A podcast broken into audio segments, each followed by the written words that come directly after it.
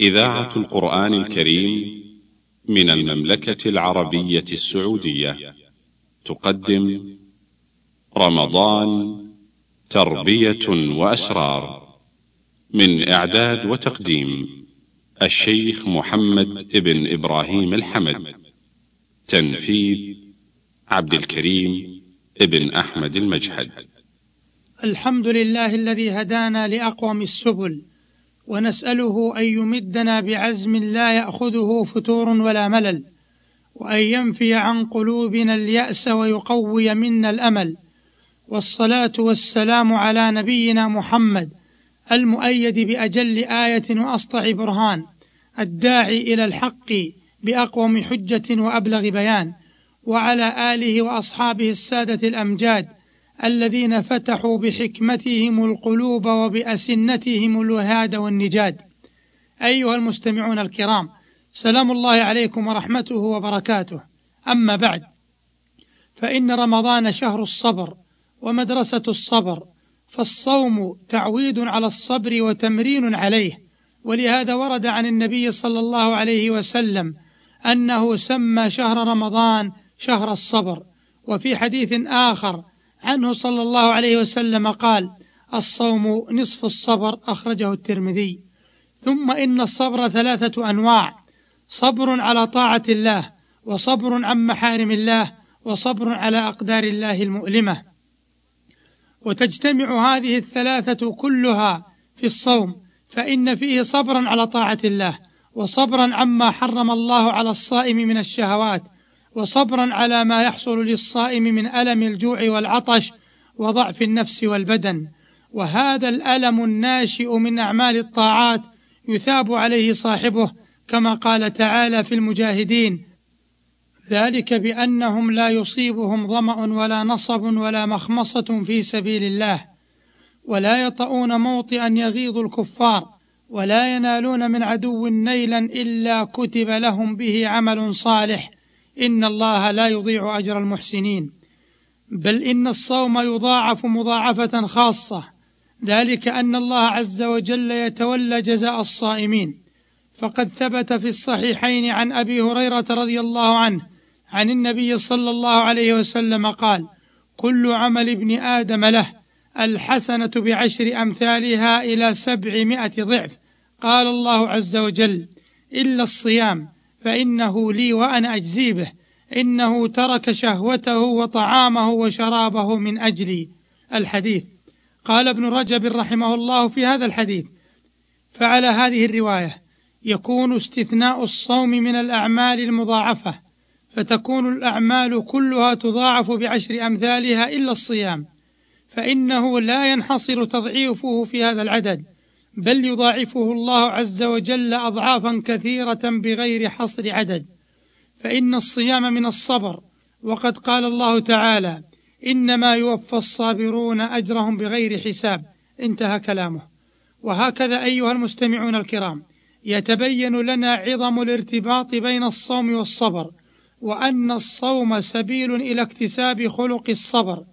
ذلك الخلق العظيم الذي أمر الله به وأعلى مناره وأكثر من ذكره في كتابه وأثنى على أهله القائمين به ووعدهم بالأجر الجزيل عنده. قال تعالى واصبر وما صبرك إلا بالله وقال ولمن صبر وغفر إن ذلك لمن عزم الأمور وقال عز وجل يا أيها الذين آمنوا اصبروا وصابروا وقال وبشر الصابرين وقال النبي صلى الله عليه وسلم في الحديث المتفق عليه ومن يتصبر يصبره الله وما أعطي أحد عطاء أعظم ولا أوسع من الصبر. وقال أمير المؤمنين عمر الخطاب رضي الله عنه وجدنا خير عيشنا بالصبر. وقال أفضل عيش أدركناه بالصبر. ولو أن الصبر كان من الرجال كان كريما.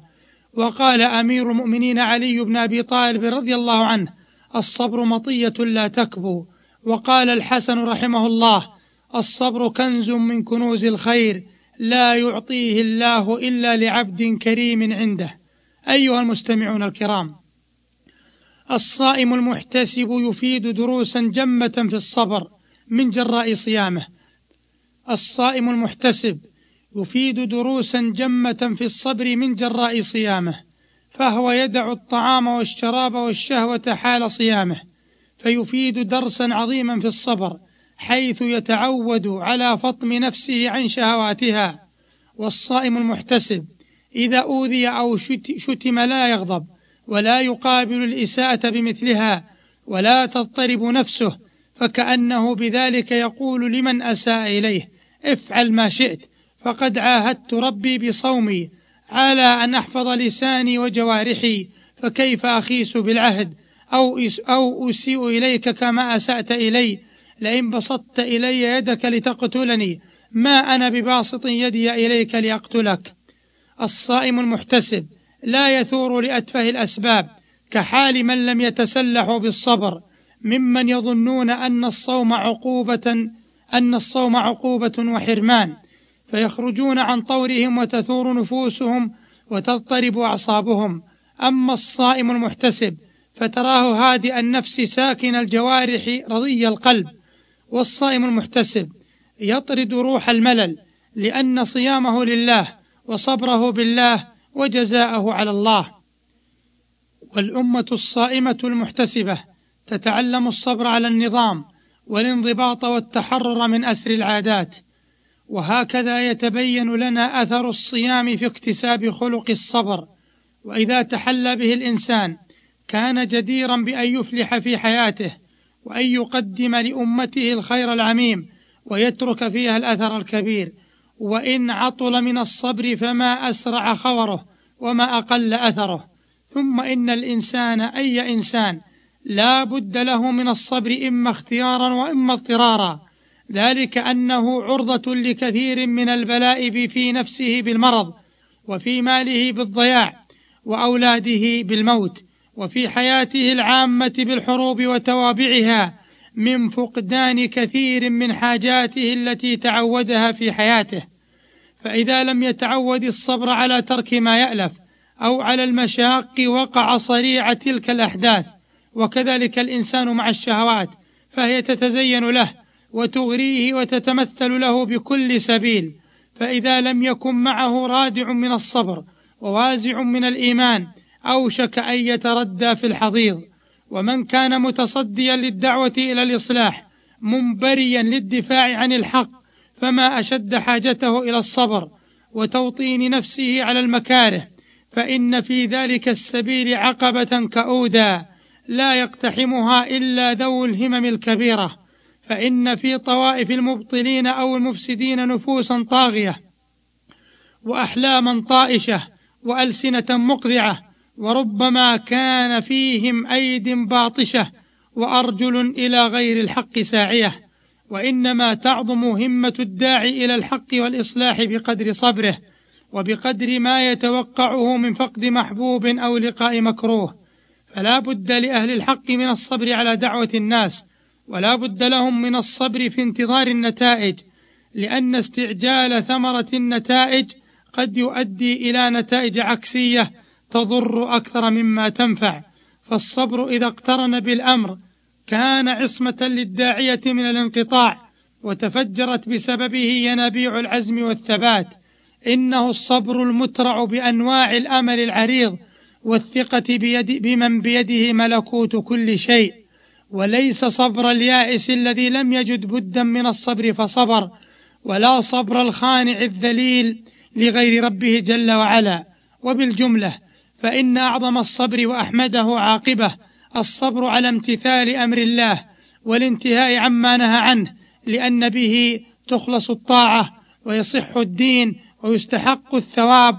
فليس لمن قل صبره على الطاعة حظ من بر ولا نصيب من صلاح.